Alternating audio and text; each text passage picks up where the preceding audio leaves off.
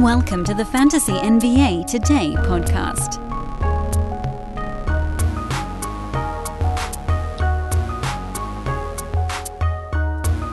Man, it feels weird to not be doing a streaming show. Ooh. Guess it feels a little bit good. I'll be honest with you guys. After about two and a half weeks of the streaming shows, you're kind of ready to go back to doing something else. It's a little. It's a little intense. it's a little intense, the streaming shows.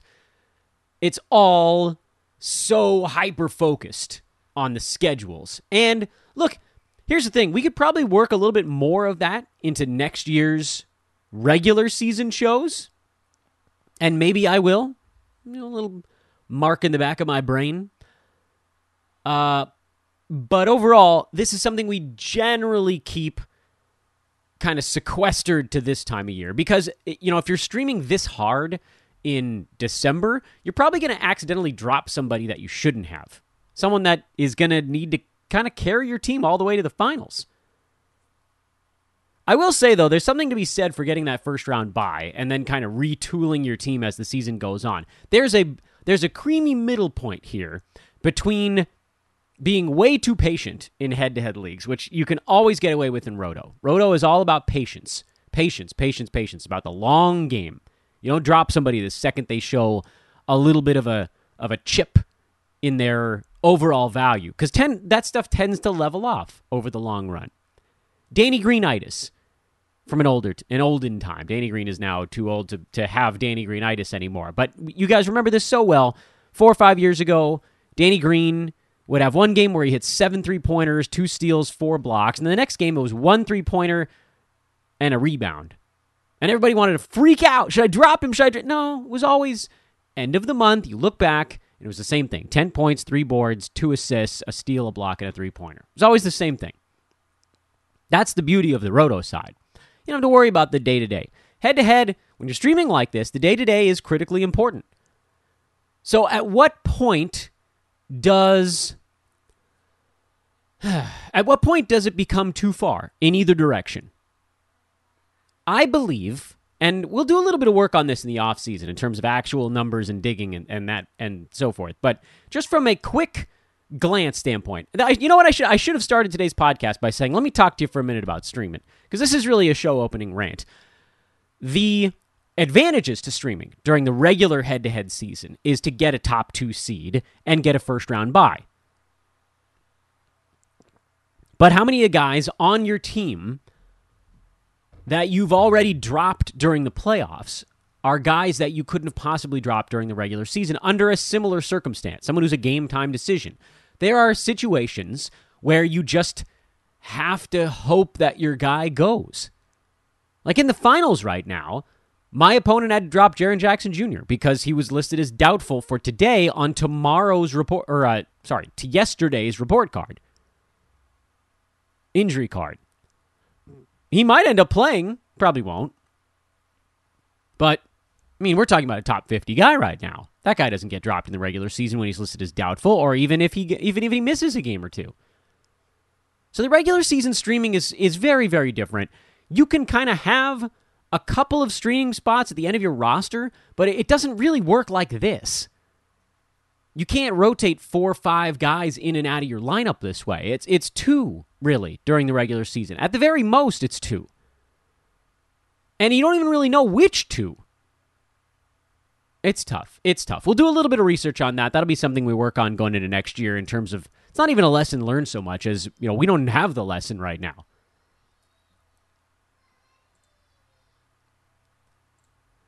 Welcome to the show, everybody. This is Fantasy NBA Today, a sports ethos presentation. It's your Friday weekend edition. Hey, happy April, everyone. We made it to the last month, last calendar month of the NBA season. A little over a week left in the NBA season. 10, 10 game days as of as of recording right now. That's uh that's wild. Holy crap, how did we get to this point?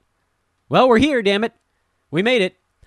And we're again sweeping back up and out of the long stream because at this point, you're done. You're done streaming. You make your moves probably tomorrow when all of your guys are done today, you pick from the 10 teams that are going tomorrow, unless someone got hurt, which a couple people did. Again, JJJ is out, so you probably drop him if, or not out, he's doubtful. Sorry. Uh, so that would be a situation where you could make the move today. You don't have to, but the players you could pick up today are probably better than the ones you could get tomorrow by enough. I think they're enough better that making the move today is actually worthwhile, even though you'll have a better idea of what stats you need tomorrow. Because this is a pretty big card tonight. 10 games, I think, on this Friday. So, you know, eight, nine guys probably on all of your teams are going, meaning by the end of today, your week is probably about 75% over, give or take, maybe about 70% over.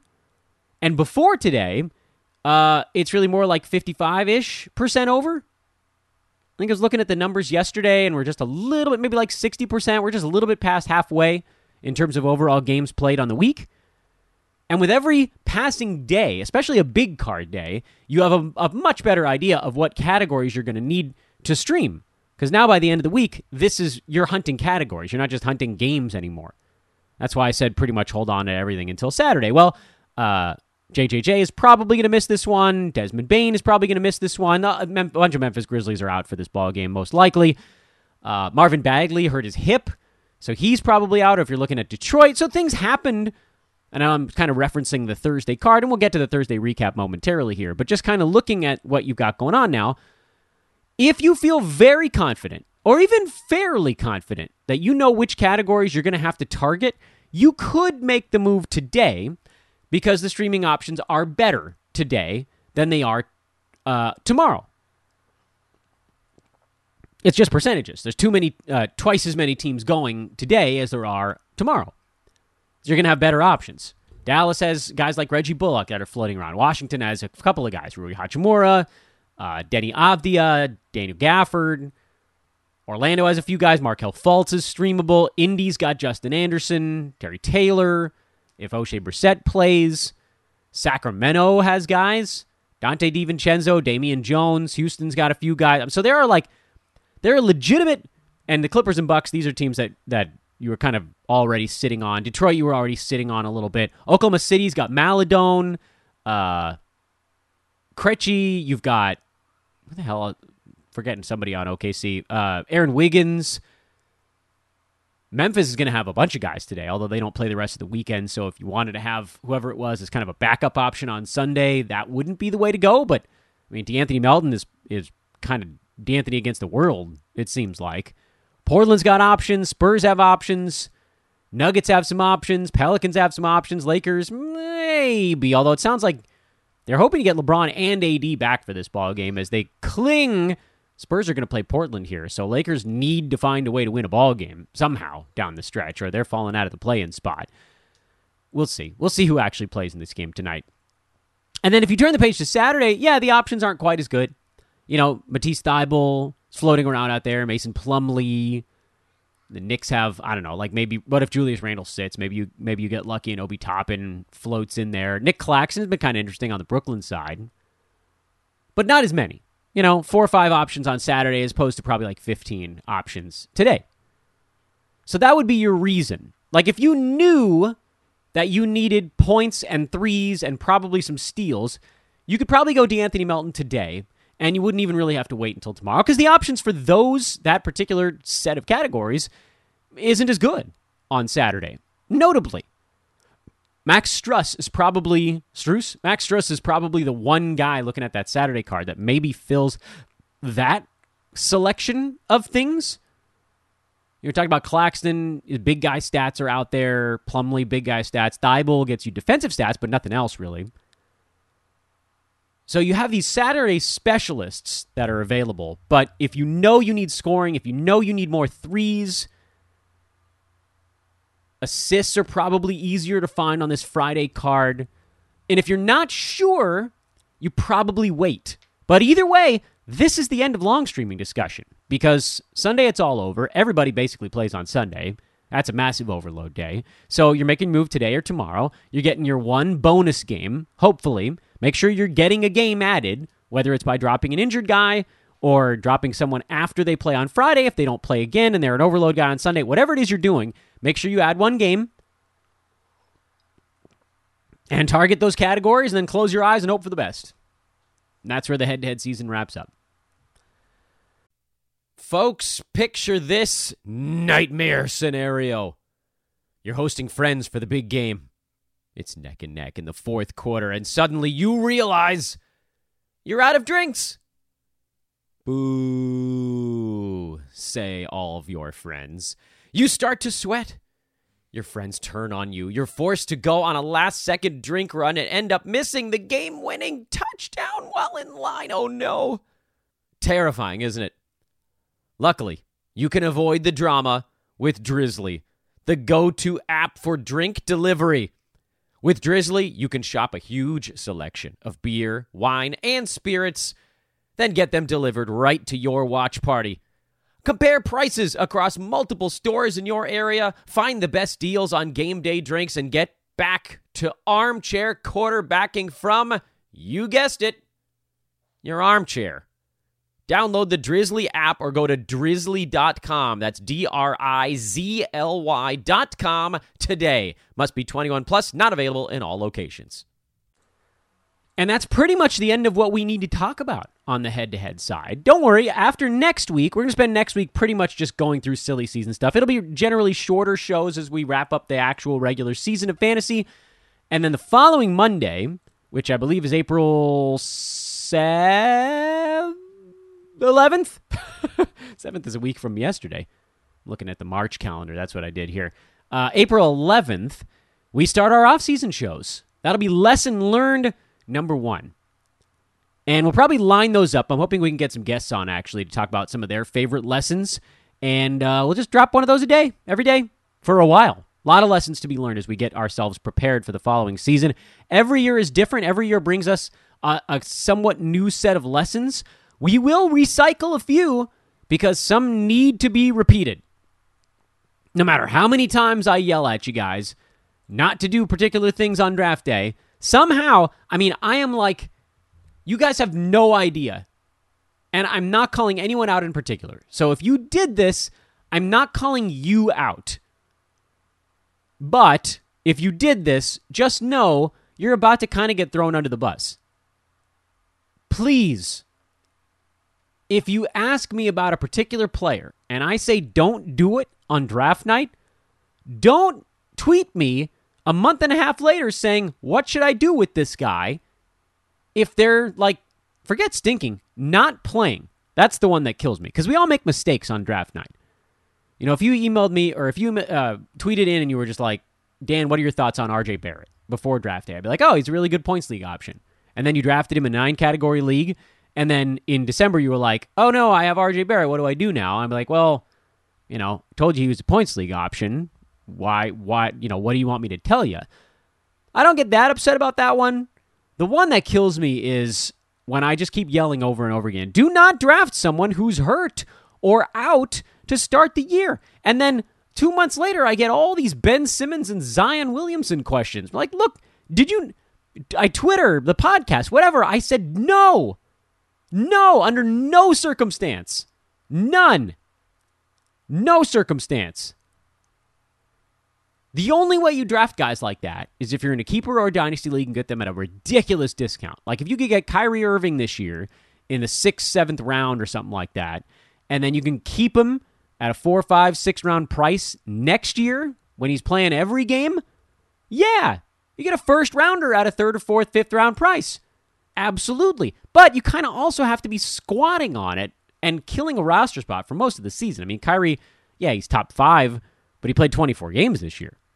And this, you know, the list of this type of stuff goes on and on and on. It's the same thing every year. There's always one guy who actually does enough, and that guy this year is Pascal Siakam. So everyone's going to be like, Dan, what about Pascal Siakam? He was hurt to start the year. Yeah, there's always one. There's always one because there needs to be one so that everybody can yell at me that, Dan, you're forgetting about this one guy. I'm not forgetting about him. We play the odds here. I'm a betting man playing fantasy sports. but I'm a very patient betting man playing fantasy sports. This is the long game. If there's something that works one out of every five times and the payoff isn't even that big, that's not a good play. Like, look, as good as Pascal Siakam's been, he's still missed a big chunk of time at the beginning of the year.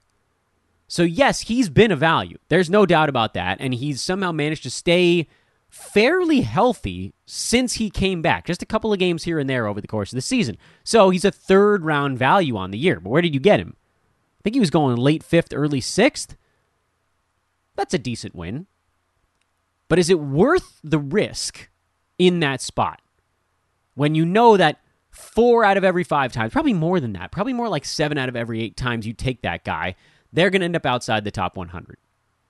We're talking about a fifth or sixth round pick. These are guys that hit pretty often.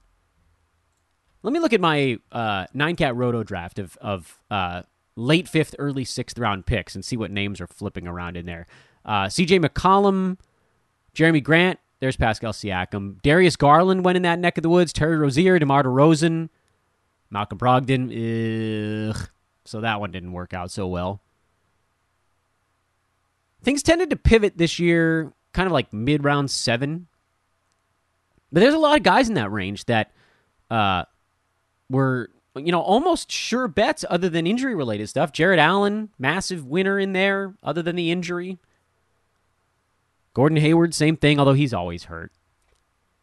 So, you know, as you look at some of these other guys that go in that neck of the woods that are injured, Zion actually went round seven. Kyrie went round seven in this particular league. And this one was not a redraft.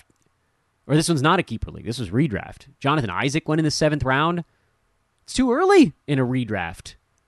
There's too many good players in there. It's funny to look back on draft night, though, now some of the goofball names that show up in these areas. Like D'Angelo Russell's been fine, but if you go a couple picks later, Kevin Porter Jr. went at the end of the seventh round. Oops. I took Kenny, Kelly Olynyk in the eighth round. That's a terrible pick. Truly horrible. Although some of the, you know, the winners around there were a little bit less frequent. Anyway, um, so we'll get into that the week after next. I don't know why I got lost in this segue here. Quick recap of what went down on Thursday, and we'll get you kind of situated for the weekend, what to look forward to, and uh, then we'll get set for silly season time. Detroit beat Philadelphia. I am over the ever loving moon about this one because for a brief, fleeting moment, it looked like the Celtics were really in trouble. Celtics without Robert Williams lost to the Heat. Sixers had this Pistons game coming up. They had every chance to move back in front. And our C's are still up by a half game. Now, admittedly, Celtics and Sixers, same number of losses. But this was a game that Philly definitely should have won because now they've got a Hornets team playing pretty well, a hungry Cavs team that kind of sucks. Pacers are terrible. They've got them twice. Raptors, Pistons, Sixers have a really easy schedule the rest of the way. I admit I didn't realize that. Our Celtics bet's in a little bit of trouble, although they've got the Pacers, the Wizards, uh oh, and then the Bulls, Bucks, and Grizzlies. Oh no. Now, that moment was ripe for a Tim Allen. Oh, no. Yeah, that bet's probably dead. Oh, well, we'll hang on as long as we can, though. Whatever. Um, Philly just wasn't good. They shot 45%. James Harden was atrocious in this ball game, and there's an assumption that he's probably going to get the second half of a back-to-back off here. No fantasy ramifications on the on the Philadelphia side. For Detroit, Marvin Bagley strained a hip flexor in this ball game, so he's likely out, which means Hello, Kelly Olynyk. Cory Joseph tends to rest on the back to back, so Killian Hayes should have a better ball game the next time out. That again is today. He and Cade and Olynyk and Sadiq Bey, those guys are all startable for one game. If you want to pick up Kelly O, you've got my blessing. You've got my blessing. Go get your Kelly O on. Kelly O. I'm actually going to look for him while I'm doing the podcast. I'm realizing I probably should have done something about this a while back. He's set to have a real jumbo size game. Don't miss it. Kelly Olynyk. One game sample size. Maybe the rest of the way. If Bagley's out for the rest of the season, who the hell's coming to take Olynyk now? That's his spot. Cool. That's a fun one. I kind of forgot about that going into the podcast. I got so wrapped up in the fact that we were done streaming. Milwaukee beat Brooklyn. Fun ball game. Jrue Holiday has really come on nicely late. Uh, Wesley Matthews is now the starting shooting guard for this team, so that's a thing, I guess. Uh, he's not a pickup though. No surprises on the Brooklyn side. You can start the starters there. That's a pretty easy one. Cool, cool. Atlanta blew out a tired Cleveland team, but uh, it's only getting worse. Cavs have one game off and then a pair again. This is a four game and five night stretch. Teams are not used to that. It used to happen about once a year for almost every team. They've largely eliminated it out of makeup games. And so we'll see what the Cavs do in the next one. They they went to the deep reserves here. I wouldn't make any adjustments based on that. Moses Brown again He's really more streamer than anything. You can put him on the list of guys you might look at for Saturday. If you need boards and field goal percent, doesn't block that many shots despite his intense size. Probably about 1.1, 1.2 in the amount of minutes he's going to be getting. Uh, Gallo came back, but his minutes were kind of held in check on the Atlanta side. All it did was ruin DeAndre Hunter. Everything else kind of stayed the same. Bogdan Bogdanovic had a down game. I mean, Gallo being back is going to hurt him a little bit too. The blowout didn't help because Trae Young and Kevin Huerter pretty much won this game early. Onyeka Okongwu got extra time because of the blowout. Don't read too much into that stuff. I would expect Gallo back in the starting lineup for Luwawu-Cabarrot by their next ball game. And then we'll see how everything shakes out. But you can go ahead and drop DeAndre Hunter now because his appeal was when all of the power forwards were out. Patrick Williams started the second half for Chicago. He might very well be a pickup here. And I mean, honestly, had we known his minutes were going to ramp up like this, he probably would have been a guy to grab at the beginning of the week. 10 points, 12 boards, a steal, two blocks, two three pointers. He's a really solid roto guy. Doesn't shoot at all, though. And that does worry me because he made all four of his shots here. And that's the only reason that this game was as good as it was. Alex Caruso played better with the bench unit. So I think they feel like they've found something there. Caruso, you can probably hang on to. Williams, you could probably hang on to, certainly on the head to head side if you've got him. Roto, nah, I think you might just go with the big guns for now. I thought Nick Batum was on a minutes cap, but he played 38 minutes in this overtime game. Uh, can't trust that to happen again. Reggie Jackson got really hot. I don't think we can trust that to happen again, not with Paul George back around. Marcus Morris had a better ball game. Ivica Zubac finally kind of took back the, the big man minutes against him. Nikola Vucevic. Isaiah Hartenstein wasn't as good, wasn't as effective in this one. Zubac was better. Zubac was a plus five in a game they lost by five. Rob Covington, when they went small, it didn't work. Chicago clobbered him. So we kind of have to reassess the Clippers now. Who's trustworthy? The answer might just be Paul George. I know that sounds nuts, but with him back and just taking all of the usage, who else can we even imagine hits like Reggie Jackson? I know had a bigger ball game here, but that's that's not going to happen every night. Not with Paul George back around. So maybe PG and Zubac, those are your guys? It's weird to only pick two names in a game where so many guys had good fantasy lines, but you you, you got to sort of read between the information here. And I know the Clippers still have a good head-to-head schedule uh, for the rest of this week, but from a roto standpoint, I don't think I can start Covington if this is his job now. I wouldn't drop him. Hartenstein, same thing. I'd kind of hang on. You know, that might have been a matchup thing. He's generally been pretty good. And I don't think Paul George is the reason Hartenstein didn't play as much in this ball game. He just sort of was less effective. So I'd hang on to Hartenstein, hang on to Covington. George and Zubac, you start. You want to make a case for hanging on to Reggie Jackson, that's fine also, but I'm pretty sure you can move on from the rest of these guys. And then again, we talked about the Lakers uh, hoping to get LeBron and Anthony Davis back for their game tonight. Uh, both of those guys were out, and they went up against a big center. I had mentioned actually Dwight Howard as a one day stream, and that worked out quite well. Malik Monk is a guy you use when everybody has, is out. But if everybody's back, then it's really just LeBron and AD at that point. And then with Utah, uh, Bojan Bogdanovic resurfaced after a long stretch on the pine. He's a pickup if he was dropped for what he's good at, which is scoring, typically free throws, although he wasn't as good in this ball game. And Juancho Hernangomez, who was something we had kind of considered as a potential stream, but ultimately I, I kind of backed away from it because I was worried Bogdanovic might just show up. He still actually played a little bit. That surprised me. Uh, but he's obviously not someone you can use anymore. And now Utah kind of just goes back to being Utah again, what they were before. No, a no surprises situation, the Utah Jazz. All right, so that was your Thursday recap. Go pick up Kelly Olynyk is kind of the news from that one.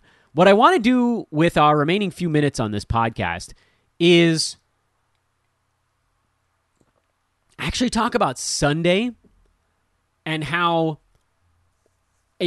I mean this is going to be a short lesson and I don't know that it needs a ton of explanation other than to just say if this is your finals, you need to be home on Sunday, or at least you need to be in a place where you can access your phone. It's almost like the NBA built this Sunday schedule. I know that it's because of March Madness, and that's why there's nothing going on on Monday. That's the finals, so everybody plays the day before. Uh, but it's kind of tailor made for a fantasy playoffs final day, also, because there are two games uh, at 1 p.m. Eastern time. I guess I can do Pacific time. There are two games at 10 a.m., a game at noon 30, Sorry, it's noon 30. Yeah, that's the way people talk. A game at 2, two games at 3, four games at 4. And a game at 6 and a game at 6:30. Cuz there are actually two games at, at Staples Center. crypto.com Staples Staple That game is at 12:30 and the game at 6:30 are both at the same arena. So they've got to change the floor out in between them. Uh, but the reason I bring this up is because you're going to want to arrange your play. So, like, Sunday is going to be uh, a, a total mess. It's going to be a total mess as fantasy goes because there's going to be resting. You know, we're one week away from the end of the NBA regular season. You're going to have a bunch of game time decision guys on your hands. The problem with Sunday, of course, is that if someone is going, you kind of need to have them in your lineup, which sucks if you have streamers on the the earlier games and they're not guys that you you really want to have in your lineup, you you still almost have no choice but to drop them in there. Does that make sense? It might not actually. I don't know if it makes sense. Uh the so for like use my own example. Um Rui Hachimura is in the 10 a.m. game with Boston.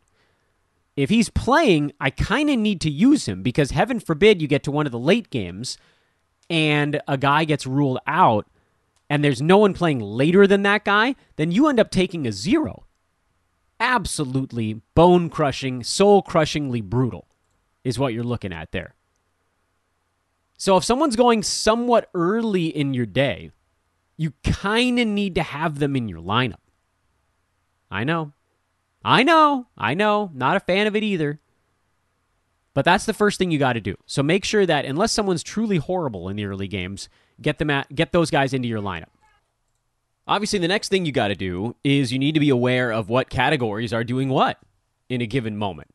And we're kind of fortunate that the Sunday games, with the exception a little bit of the uh, kind of the three and the four o'clock starts, where you've got six of the 12 games going in that little window, you are going to have some kind of an idea of what's going on with your day at each kind of starting juncture. So, again, take another look back at your team, and maybe you're expecting to have one or two guys that are switched between today and Sunday, moves you're going to make here over the weekend.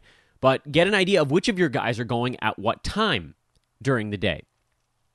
Do you have your big scoring guys going in the morning? Are those the guys going in the three and four o'clock chunk? Is it is a big scoring guy on your team? Are they going in the evening chunk? Warriors, Kings, Clippers, Pels. Those are the evening games. What uh, you know? Who's is your assist guy going in the morning or the afternoon? So you have to watch the live tracker. I, think, I really hope it's working, and it has generally been working this year. There was like one or two days where I noticed it was off kilter. Uh, get your live tracker going and watch the categories because most likely you're going to have someone or someone's on your bench. You could rotate in if the day is kind of going a weird direction. Like, what if you have, I don't know, who do you have in your in your 10 a.m. hour for that that Sunday card? Do you have your big scoring player in the first thing in the morning? Is is Jayson Tatum? I think the Celtics play first thing in the morning, right? What if you get a big scoring game out of Tatum? Are you able to then rotate maybe a scoring guy out of your lineup a little bit later in the day? Maybe. So you need to be you need to be flexible in the way that you approach that Sunday.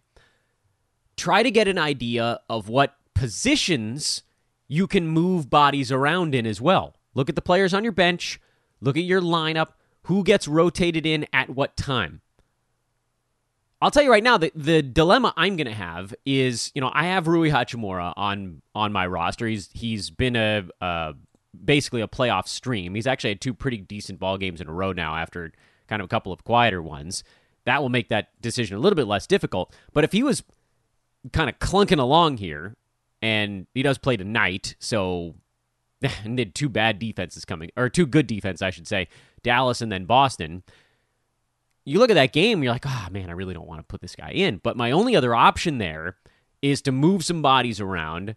And I think i I think Isaiah Hartenstein would be the other guy that could float into my lineup. So you're taking a hit there. You're almost definitely going to take a scoring hit, maybe a defensive edge that comes if you don't want to play him. And heaven forbid someone later in the day gets ruled out, you end up with a goose egg in one of those roster slots. It's really complicated to, to, to figure out. You know, the the calculation here of what is it going to take to pull a morning guy out of your lineup. And I want you guys focused on this before you make your last one or two moves this weekend. You might pick up a guy that you think really fits your the stats you're hunting well, but they might play first thing in the morning and then you're stuck cuz you wanted to be able to rotate them in on Sunday. Someone that goes say today and Sunday or something like that. Or tomorrow Sunday. So this is all stuff you need to have in the back of your head. Whatever players you're looking at maybe picking up for the weekend, see what position they play. Can they float into your lineup? See what time they play on Sunday. I think Matisse Thybulle, doesn't they, doesn't Philly go Saturday, Sunday? I'm not looking at the, the the game map in front of me, but I'm pretty sure they go Saturday, Sunday. Their Sunday game is actually kind of midday. So that's an interesting one. That's a guy you might be able to rotate in. The midday is is fun because you know if you pull a morning guy out, those midday guys the ones you might be able to drop into your lineup if someone is getting ruled out in the evening, per se. And then today, Sunday, a lot of teams go today, Sunday. So that gives you a lot of options there. Just look at when they're playing and make sure that you can kind of stagger things a little bit on Sunday. Positions need to match up with whoever you pick up off the wire. And then you hold your breath. Also, don't be afraid to pull someone out of your lineup. If you've got a really close category, percentages, turnover, something like that, where playing a guy could actually cost you a category, do the calculation. If you're up by, I don't know, 20 points, but down by two turnovers, maybe you don't play Andrew Wiggins in the late ball game or CJ McCollum in the latest ball game. Maybe your opponent, you're trusting that your opponent's guy might only get 15 points, but what are the odds that someone like McCollum has two turnovers or more? Look at his recent games. About 50 50. I'd say when in when in doubt, you probably just play the guy and then hope for the best. But there are going to be a lot of opportunities here on Sunday to to mix and match and this is the day for it. So don't book a whole Sunday full of activity. This is too important. It's coming. Happy to talk to you guys about this stuff over the weekend on social. Again, it's at Dan Besbris. I know that you know we're we're winding things down at this point. At long last, things are officially now kind of winding out. Please do drop a five star review on the podcast. I've worked so hard to try to get you guys this thing every day forever. Thank you for somehow making March the biggest March we've ever had. Not close, Ron, honestly. And for making March uh, bigger than the previous month. I know there are more days in it, but it's the first time that we've ever had the last full month of the NBA season actually have a bigger download month than the second to last of the NBA season in the five ish, five years, I think, that this show's existed now. And that I think speaks to new folks coming over from social media and just a, a dedication that I, I really do appreciate. So please do drop a five star review on it. You know I'm grateful. I am forever grateful. Next week, silly season week, and then off season time. Enjoy the weekend. Have some fun with it. I know it's stressful. Take some tums. Take it. but you know, throw some uh, antacids in the mix, and uh, let's see what happens. Go win a league, man. Go win a league. Let's do this. See you guys on Monday.